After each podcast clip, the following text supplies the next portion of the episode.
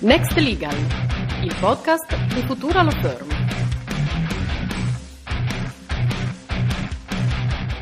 Benvenute e benvenuti tutti quanti alla nuova puntata di Next Legal. Io sono Raffaele Battaglini. E io sono Amedeo Perna.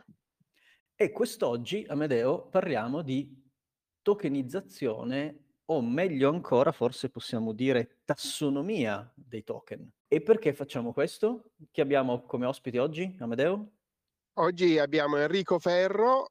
Esatto, che è Innovation Manager presso Fondazione Links e eh, proprio recentemente è uscito un bellissimo articolo che suggerisco a tutti di leggere, eh, troverete il link nella, nella, nella, descrizione di questa puntata su Spotify e per chi ci segue anche sul canale Telegram troverà ehm, anche appunto il link e il file a disposizione, dal titolo Tokenomics and Blockchain Tokens, a Design Oriented Morphological Framework, eh, che è uscito eh, nel eh, numero 3 della rivista Blockchain Research and Applications nel 2022. Enrico, ben trovato. Buongiorno a tutti e grazie dell'invito.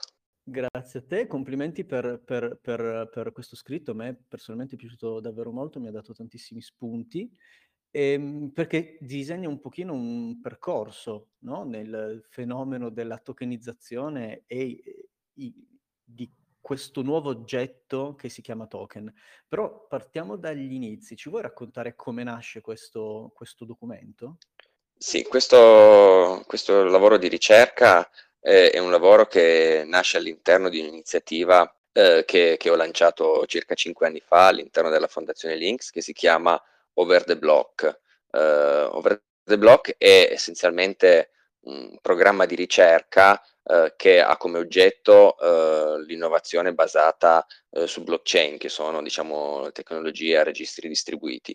In particolare diciamo, guarda a come questa nuova tecnologia interagisce sia diciamo, con quella che è la strategia aziendale, sia con quello che è il processo di, di, di governance della società che ovviamente con le altre tecnologie, essendo che questa tecnologia ovviamente non vive eh, in un vacuum no? o isolato dal mondo, ma vive in un mondo dove ci sono l'intelligenza artificiale, eh, l'IoT e quindi diciamo all'interno di questo programma di ricerca eh, noi studiamo appunto quella che è eh, l'innovazione che eh, la blockchain ha portato e come questa diciamo cambia il modo di fare impresa, di governare la società e essenzialmente come può essere combinata in maniera produttiva con, con, altre tecnologie. Si tratta di un lavoro che eh, è stato fatto a più mani eh, insieme ai miei colleghi Pierluigi Freni e Roberto Moncada ed è un lavoro che appunto cerca di chiarire un pochettino lo scenario perché ogni volta che eh, diciamo il mondo cambia bisogna un pochettino aggiornare la propria conoscenza, bisogna un pochettino aggiornare i modelli che utilizziamo per interpretare il mondo. E questo vuole essere un piccolo contributo proprio per aiutare le persone interessate che comunque verranno eh, impattate da questo cambiamento eh, a, per, cercare di comprenderlo in primis e poi di utilizzarlo eh, a, loro, a, loro, beneficio, perché noi come sappiamo lì, con l'innovazione diciamo essenzialmente ci sono solo due opzioni, no? o la, la, si comprende, la si cavalca e ne si traggono benefici o mediamente si viene un po' travolti dal, dal, da, dall'innovazione. Quindi questo è un contributo che appunto fa parte anche del, del, mandato della Fondazione Links, che è un centro di ricerca che eh, appunto... Questo lavoro, come dicevo, copre diversi aspetti, è un vero e proprio percorso che si conclude con questo framework molto sofisticato per una tassonomia altrettanto sofisticata dei token, ma parte da un principio, cioè che cos'è la tokenizzazione? Allora, ci vuoi dire in due parole, in base anche a quello che avete scritto, cos'è la tokenizzazione? Sì, esatto. Allora io fa farei un piccolo passo indietro, cioè generalmente quando si parla di di internet, no, o o comunque di tecnologia, si si pone sempre l'attenzione sull'impatto che la tecnologia ha in determinati settori, no, ma anche la tecnologia stessa non è, come dire non, non, può, eh, non è un'entità statica, ma evolve nel tempo, no? Quindi anche la tecnologia è oggetto di innovazione. Quindi diciamo la, la, la tokenizzazione o l'economia dei token è il risultato di eh, un fenomeno evolutivo che eh, ha, um, negli ultimi dieci anni eh, ha preso piede all'interno eh, di internet. Noi siamo stati abituati, eh, diciamo, negli ultimi vent'anni a, a, prendere familiarità con quelle che sono generalmente le eh, piattaforme di social media, no? pensiamo a Facebook, Instagram, Twitter, no? e quindi, diciamo, rispetto a, a, alle prime, eh, diciamo, esperienze con internet in cui essenzialmente si usavano i siti web, le mail, e in maniera diciamo magari eh, anche passiva, quindi si, si fruiva di eh, contenuti, di informazioni che erano presenti sul web. Col, con, le, con diciamo, l'economia delle piattaforme, i social media, abbiamo preso un ruolo più attivo di generatore di, di, di contenuti, di uh, attori che uh, aiutano a, mh, mm, a, far propagare il, il contenuto attraverso, attraverso le reti sociali un ultimo passo che è stato fatto con l'introduzione della blockchain è stato quello di permettere eh, agli utenti non solo di gestire le informazioni su internet, ma anche gestire il valore, quindi la proprietà, quindi poter essere ehm, diciamo proprietario di qualcosa di digitale che al contrario di quello che avveniva prima eh, non, non, perde valore, diciamo, tutto ciò che è stato digitalizzato, pensiamo alle immagini, i testi, la musica, fino a un certo, a un certo punto, essenzialmente veniva demonetizzato, cioè il fatto che si poteva copiare distribuire a costi marginali tendenzialmente pari a zero, faceva sì che il prezzo unitario scendesse molto. E questo da un lato ha creato grande democratizzazione, no? se pensiamo una volta un CD con, con, eh, un album magari lo pagavamo 40 euro, oggi con 10 euro al mese abbiamo accesso a tutta la discografia praticamente mondiale. No? Questo dall'altro lato ha ovviamente demonetizzato tutti i lavori che sono necessari per la, per la produzione di questi beni. Con l'introduzione della blockchain che cosa è successo? Eh, si è risolto un problema della doppia spesa, cioè il fatto che eh, quando io mando un, un, un, una mail con un allegato, io non mando il documento che è sul mio computer, ma ne mando una copia. Questo ovviamente è un paradigma che non può essere eh, applicato al, eh, al mondo dei, della gestione del valore, perché se io ti mando 100 euro, gli stessi 100 euro non posso mandarli anche ad Amedeo, no? se no eh, certo. creerei, valore, creerei valore dal nulla. Certo. Quindi questo, questo, questo problema che è stato risolto ha permesso per la prima volta di creare un qualcosa che è digitale e scarso e quindi si, e, e, e, rappresenta diciamo, una, una base, una, una fond un fondamento su cui poi creare una nuova economia digitale, che è proprio questa economia dei token. Perché? Perché grazie a questa, a questa tecnologia registri distribuiti è possibile incapsulare diverse tipologie di valore, che possono essere l'attenzione degli utenti, dei risparmi energetici, eh, dei diritti di accesso a, a una proprietà, va varie diciamo, tipologie di valore e eh, gestirle proprio attraverso questa tecnologia. Quindi questa tecnologia mediamente è fatta di tre, di, tre, di tre, ingredienti, possiamo pensarla un po' come una torta fatta di tre ingredienti. Ci sono i token, che possiamo immaginarli come delle capsule, gli smart contract e poi i registri distribuiti. Allora, il token, che è la capsula, che cosa fa? Ti permette di mettere dentro del valore. Il, lo smart contract che cosa fa? Ti permette di spostarlo tra un individuo e un altro e il, il, registro distribuito che cosa fa? Tiene traccia della storia di questi spostamenti. No? Per provare diciamo, a, un, un, a usare una metafora con cui magari le persone sono un pochettino più eh, avvezze, si può pensare un po' alla creazione di, dei, degli appartamenti digitali. No? Quindi un, un, bene, non necessariamente una valuta, che viene eh, frazionato e eh, incapsulato dentro questi, dentro questi token. Ma al contrario degli appartamenti, eh, quando eh, ne, ne, per i beni digitali è possibile frazionarli in maniera infinitesimale. Quindi, per esempio, se io compro un appartamento, raramente vendo una camera per comprarmi una macchina, mentre invece un bene digitale lo posso frazionare, quindi alienarne una parte. In più, quando lo vendo, non è necessario passare attraverso un notaio, ma lo posso vendere tranquillamente con, con, con un atto privato. E infine, eh, sono eh, beni che possono essere fruiti in maniera da, da, da ovunque, perché non, so, non, hanno ovviamente una collocazione geografica, ma hanno una collocazione logica e quindi eh, è come se fosse un appartamento che mi segue ovunque io vada. No? Quindi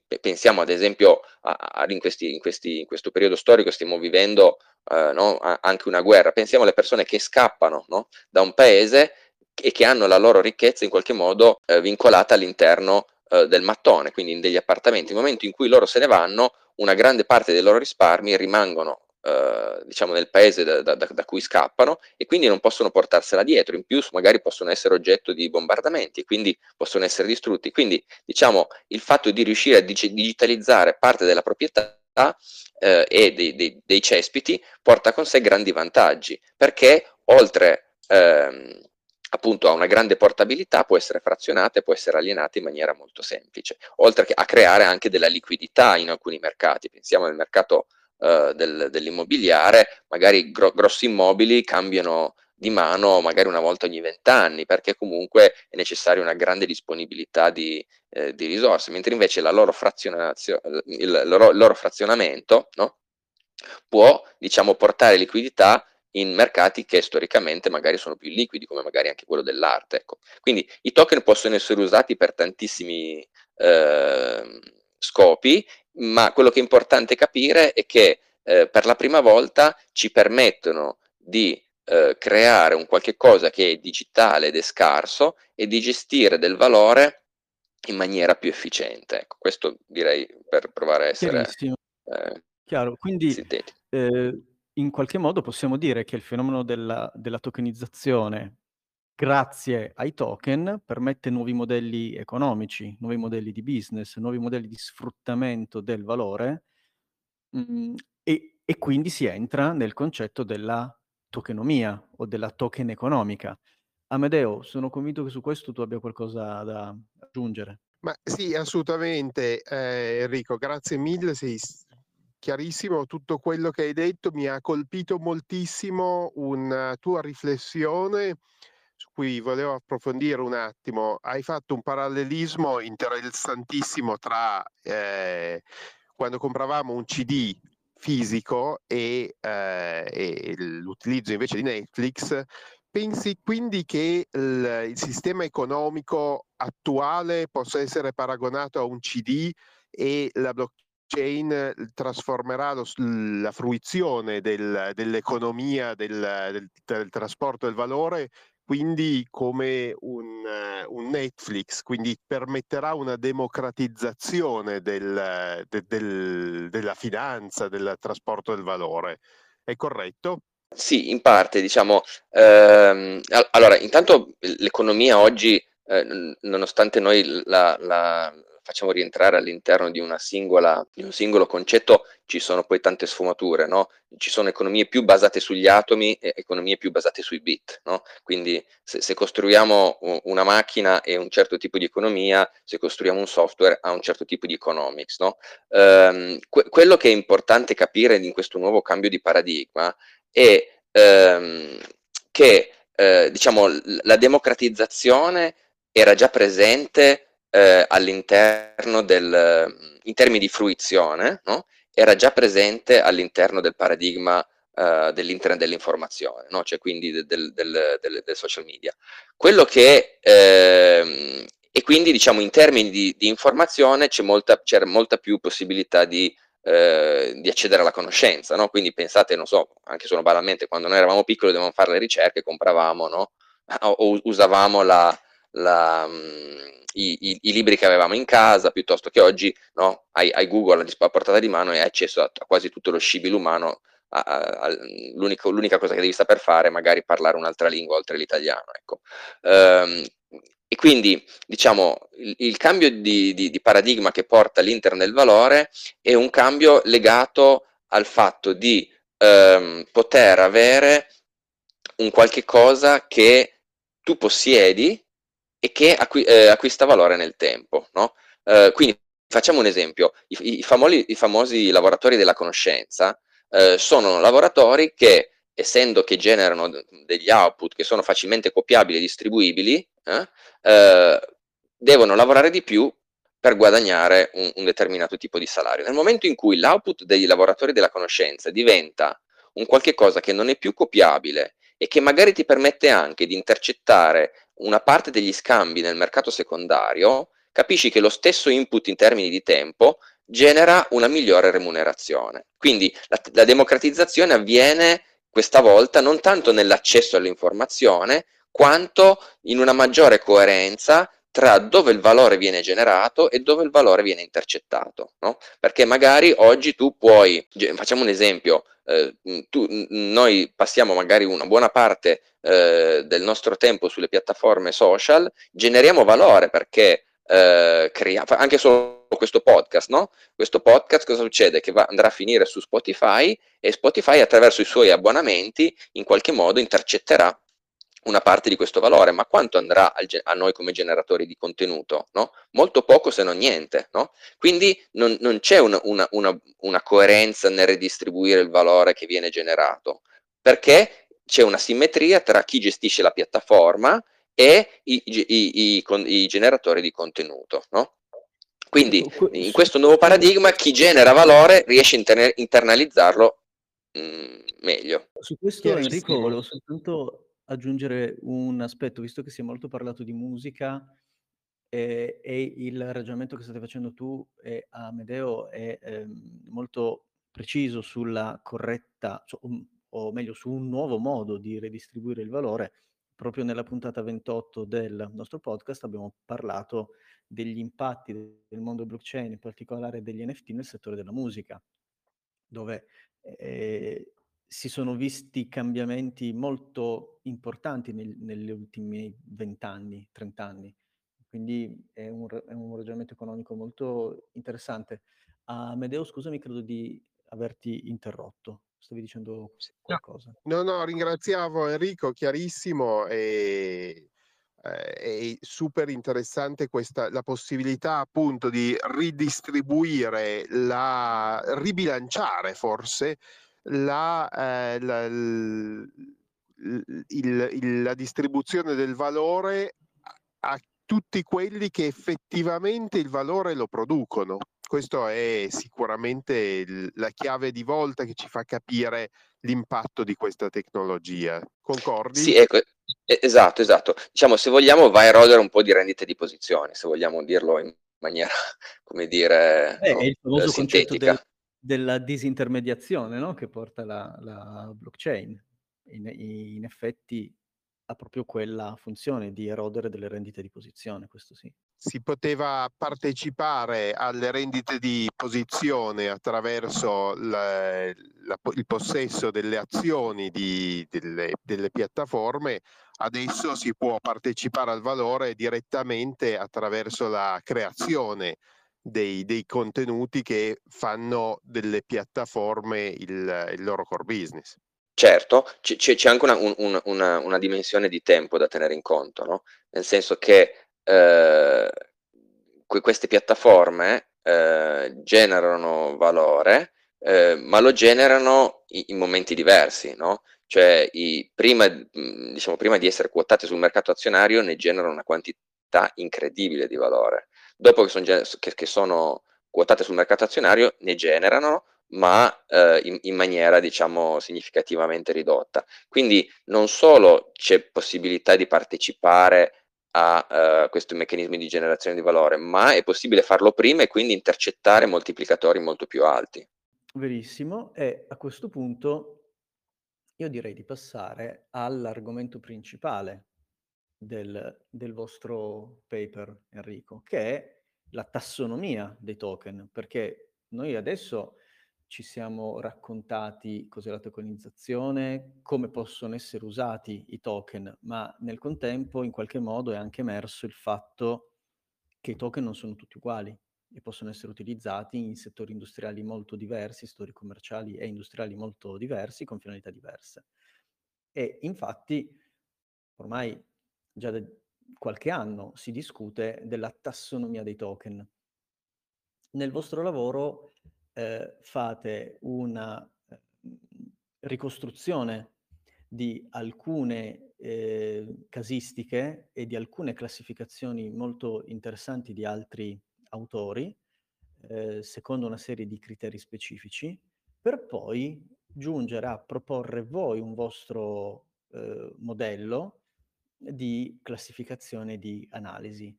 Ci puoi per favore dire in maniera, come dire, breve il metodo che avete adottato e poi ci racconti la vostra classificazione, o meglio, più che una classificazione è eh, sono dei parametri divisi anche in domini, ma mh, di, di, quello magari eh, ne parliamo tra un attimo, se prima ci spieghi il metodo che avete utilizzato per giungere a questo sistema, a questo modello di classificazione. Sì, certo.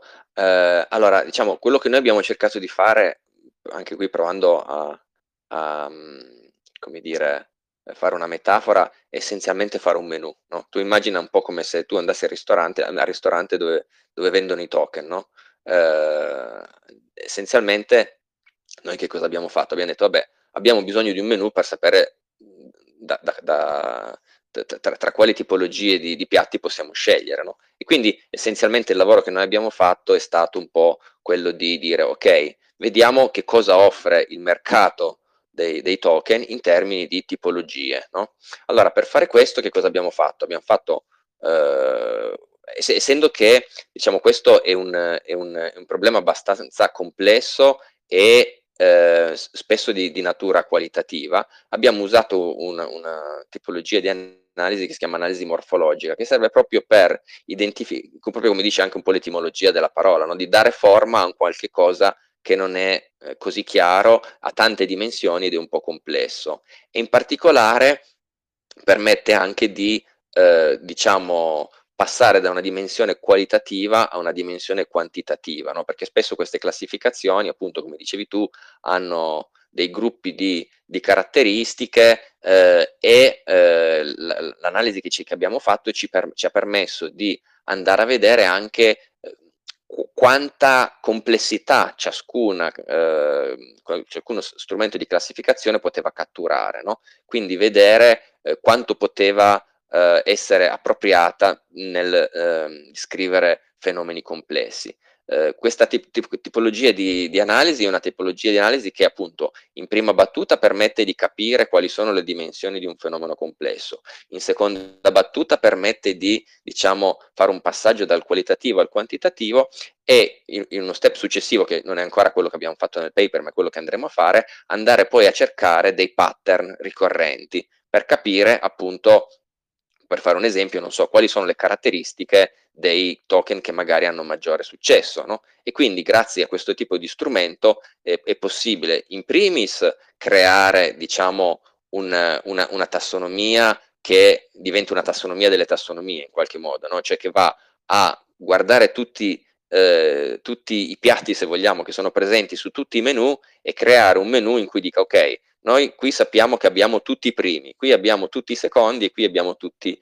eh, i dessert, no? E lo sappiamo perché siamo andati a vedere i, i, i menu di tutti i ristoranti che abbiamo trovato, no? Mm. Giusto questo per cercare di semplificare un po', un po le cose, non entrare troppo, troppo nel difficile. No? Es esatto, quindi essenzialmente noi perché abbiamo creato questo menu? Abbiamo creato questo menu proprio perché avevamo bisogno di cucinare dei token, cioè avevamo bisogno di dire ok, le, le aziende vengono da noi e iniziano a dirci abbiamo sentito che eh, si parla di blockchain, abbiamo sentito che eh, esiste l'internet del valore, abbiamo sentito che tutti parlano di NFT e allora ci dicono come possiamo usare noi nella nostra azienda, come possiamo noi... Eh, e allora lì si tratta eh, di eh, aiutarli a capire da un lato come progettare dei token e dall'altro come fare interagire questi token con il loro business model attuale, no? perché alla fine poi i, i token sono degli strumenti che eh, le aziende utilizzano proprio per gestire la relazione con gli stakeholder e il loro business model, no?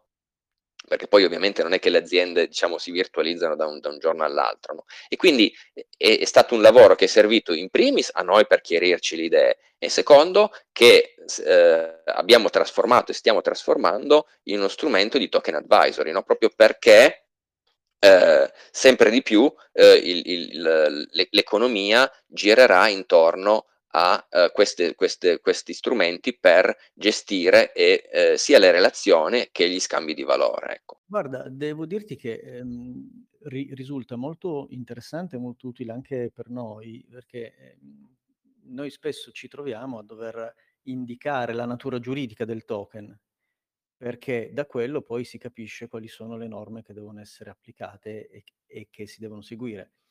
Mm, siamo ormai, come dire, abituati a utilizzare la tripartizione eh, adottata anche da FINMA, quindi token di pagamento, token di utilità e eh, token di investimento, però questo vostro modello permette di fare riflessioni molto più approfondite, molto più eh, sofisticate, che possono avere anche degli impatti dal, dal punto di vista giuridico.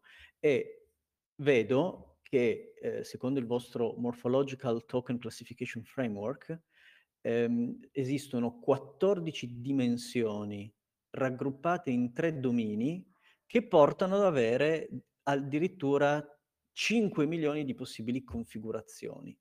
Quindi significa una, um, diciamo, categorizzazione di token estremamente avanzata, estremamente ampia ed estremamente di dettaglio. Mm, vuoi raccontarci in pochi minuti, perché siamo in chiusura, qualcosa di più di questa classificazione co- così approfondita di queste tre dimensioni. Sì, esatto, appunto, eh, ovviamente eh, uno degli aspetti molto sfidanti di, di, di, questo settore è che è molto mh, mm, multidisciplinare, no? quindi ci sono aspetti legali, aspetti tecnologici, aspetti economici, aspetti sociali e quindi diciamo da un lato è molto difficile riuscire ad andare in profondità in tutti e per questo poi appunto c'è bisogno di, di varie competenze per riuscire a, a, ad affrontare i problemi, le opportunità che ti, che ti pongono. Uh, e, e, quello che vuole fare questo, uh, come dire, questo framework è proprio uh, aiutare nel design, nella progettazione di questi token per cercare di ehm, cogliere quello che è l'opportunità che la, la token economy eh, offre, cioè quello di creare dei campi da gioco nuovi, un po' come se mentre prima, diciamo, eh, quando si faceva business in qualche modo le regole erano scritte e eh, bisognava adeguarsi a queste regole, passando alla tokenomica è possibile eh, diciamo, diventare un generatore di regole con cui far giocare i giocatori. Non, tu, non tutte ovviamente le leggi rimangono leggi, è, però diciamo, per alcuni aspetti è possibile diciamo, eh, andare a creare dei campi da gioco e delle regole nuove, eh, quasi come fare del, de, degli esperimenti in vitro. No? Eh, allora, che, che cosa, che, tornando al, al framework, che, cosa abbiamo, abbiamo, fatto? Noi abbiamo cercato di eh, mappare essenzialmente eh, tre, tre, grosse categorie di, di, caratteristiche. Una prima caratteristica è ovviamente quella tecnologica, no? perché questi, questi token vivono e, e, nascono su delle tecnologie a registri distribuiti e quindi è importante capire che, che caratteristiche ha questa tecnologia. No? Uh, inizialmente quasi tutti i token vivevano su una sola blockchain, che le blockchain possiamo un po' in, questo, in, questa, in questa, discussione vederli un po' come delle isole, no? come se fosse un, un, uh, un qualche cosa che vive in, in, un, in uno spazio confinato e che non comunica con, con l'esterno. Man mano che il, il, la, il panorama tecnologico è evoluto, sono emerse tante isole, quindi non ce n'è solo una, magari all'inizio c'era prevalentemente Bitcoin ed Ethereum, poi ne sono arrivate tante altre e sempre di più chi lavora a un livello applicativo si rende conto che vivere su un, un, una sola isola è un po' limitato, no? E allora dice, beh, io voglio che i miei token siano capaci di vivere, per esempio, eh, su più blockchain, no? E quindi, non so, per esempio, se guardiamo il token di Mimo, se guardiamo tanti token, iniziano a essere ehm, implementati su più blockchain. Eh, poi c'è tutto il tema di, ehm, per esempio, blockchain permissioned e permissionless. No? Generalmente la blockchain nasce con, eh, come piattaforma, come un ecosistema di innovazione aperto su cui è possibile costruire senza chiedere il permesso a nessuno e questo crea un'accelerazione nel, eh, nel processo di innovazione pazzesco e quindi però ovviamente dall'altro crea dei problemi di privacy, quindi a volte eh, alcune aziende preferiscono lavorare in un, diciamo, eh, in un ambiente dove si sceglie chi può entrare e chi non può entrare, piuttosto che un ambiente aperto a tutti. Quindi la, da parte della tecnologia diciamo, ci sono alcune scelte tecniche che, che vanno fatte. Poi ovviamente una volta che abbiamo scelto, diciamo, come impostiamo da un punto di vista tecnologico il nostro token, c'è un tema è che cosa può fare questo token. Può essere annullabile oppure una volta che è stato creato non può essere distrutto, eh, ha, una, una, una, vita utile come lo yogurt oppure eh, ha una vita infinita come l'oro, no? eh, può, è un qualche cosa che può essere eh, in qualche modo eh, eh, speso e, e, e, può essere diciamo scambiato tra le persone oppure no quindi magari pensiamo non so a qualcosa che può essere più simile a una valuta piuttosto che a un certificato di laurea no? io non posso andare da qualche parte e mettermi lì e vendere il mio certificato di laurea per esempio no?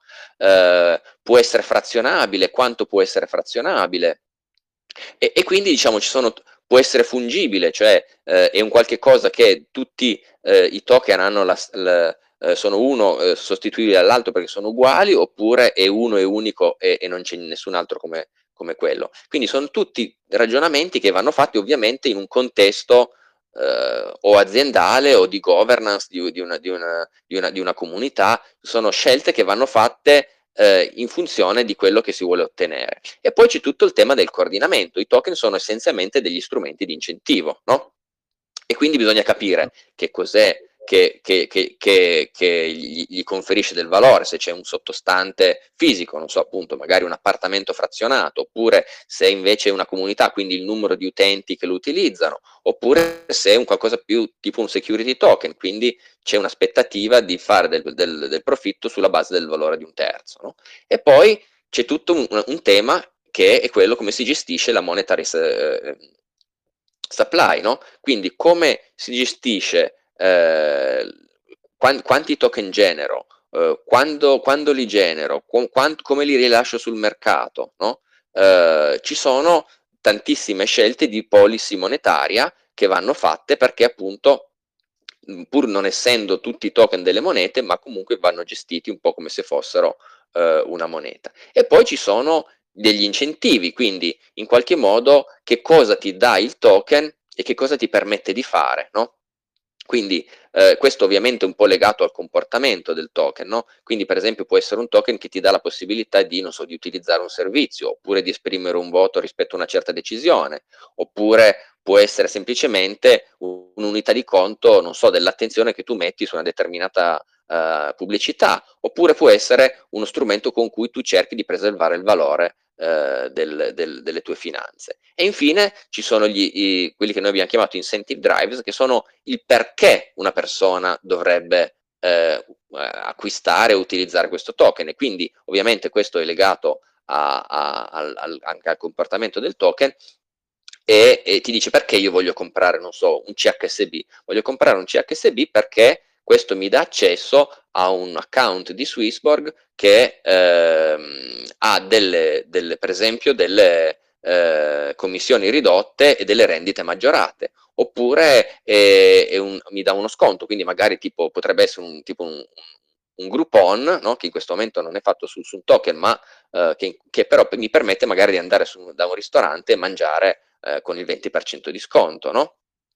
e quindi diciamo tutte queste dimensioni sono dimensioni che è importante eh, diciamo, prendere in considerazione nella progettazione di un token, ovviamente sempre in virtù di quello che è l'obiettivo. L'obiettivo mediamente è eh, creare diciamo, un ecosistema di attori che hanno eh, una funzione obiettivo che può essere quella di eh, appunto ehm, per esempio aumentare la crescita del network, no? Eh, oppure può essere quella di ehm, riuscire a ehm, allocare degli investimenti in maniera più eh, efficace possibile, no? Pensiamo ad esempio eh, i, i, fondi di investimento di venture capital che in questo momento stanno nascendo sulla blockchain, no? Dove delle persone, è un po' come se fosse un club de, de, de, degli angel investor, no? Che sì, magari sì. hanno un token che appunto cerca di, di incentivare le persone a fare delle due diligence eh, approfondite e dall'altro portare delle opportunità che sono le migliori che trovano. No? E quindi eh, tutto questo ovviamente c'è una funzione obiettivo, ci sono dei comportamenti che ti permettono di raggiungere quella funzione obiettivo e ci sono dei token che con le loro caratteristiche incentivano questi comportamenti. Quindi partendo diciamo da, dal fondo, cioè dall'obiettivo che tu vuoi raggiungere, ci sono dei comportamenti che ti, ti, permettono di raggiungerlo e il token deve avere delle caratteristiche che incentivano questi tipi di comportamenti. Poi ovviamente bisogna, cioè questo diciamo in, in, maniera teorica, nella pratica poi bisogna anche stare attenti perché un, uno degli aspetti delicati della blockchain è eh, diciamo rendere tutta una transazione, no? quindi avere so- sempre solo una motivazione estrinseca e mai un- una motivazione intrinseca. No? Quindi anche lì bisogna poi capire no, tra valore e valori, cioè valori eh, ideali anche, co- come trovare un, un, buo- un, buon equilibrio per non, tro- non tra- tradurre tutto in, in, una, in una, mm, transazione finanziaria. Ecco. Tutto molto chiaro, tutto molto affascinante e tra l'altro io davvero ringrazio te e i tuoi colleghi per questo lavoro e, ehm, perché dà a mio avviso dimostrazione dell'importanza dei centri di ricerca come Links Foundation perché quest- questi studi poi per noi che viviamo eh, quasi esclusivamente la, la parte pratica sono estremamente utili per indirizzare la nostra attività. Um, per cui io, Enrico, ti ringrazio davvero per averci dedicato il tuo tempo oggi. Non vedo l'ora di leggere a questo punto, in base a quello che hai detto prima, la seconda parte di questo studio. Um, a questo punto, Amedeo, una tua battuta finale prima di salutare gli ascoltatori? Eh, volevo ancora ringraziare Enrico e fargli i complimenti. Enrico, il lavoro è sicuramente, come diceva Raffaele, per noi che cerchiamo di portare eh, nel mondo reale l'utilizzo di, di, della blockchain dei, eh, e, e, trasformare i modelli di business attraverso la te- token economia, avere uno strumento così chiaro, una guida che ci possa aiutare, è qualcosa di assolutamente preziosissimo. Quindi è, è importantissimo il lavoro che state facendo, grazie mille. Bene, mi fa molto piacere, come ogni tanto si dice nel nostro mondo non c'è nulla di più pratico che una buona teoria, no?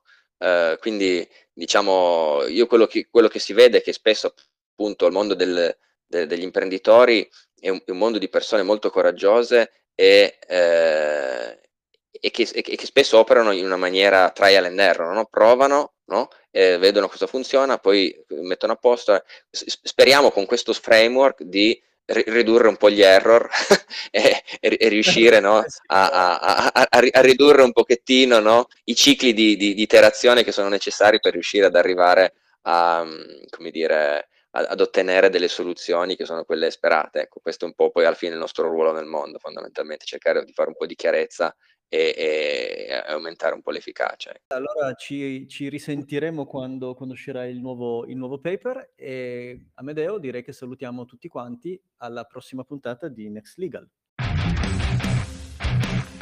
Next Legal, il podcast di Futura Law Firm.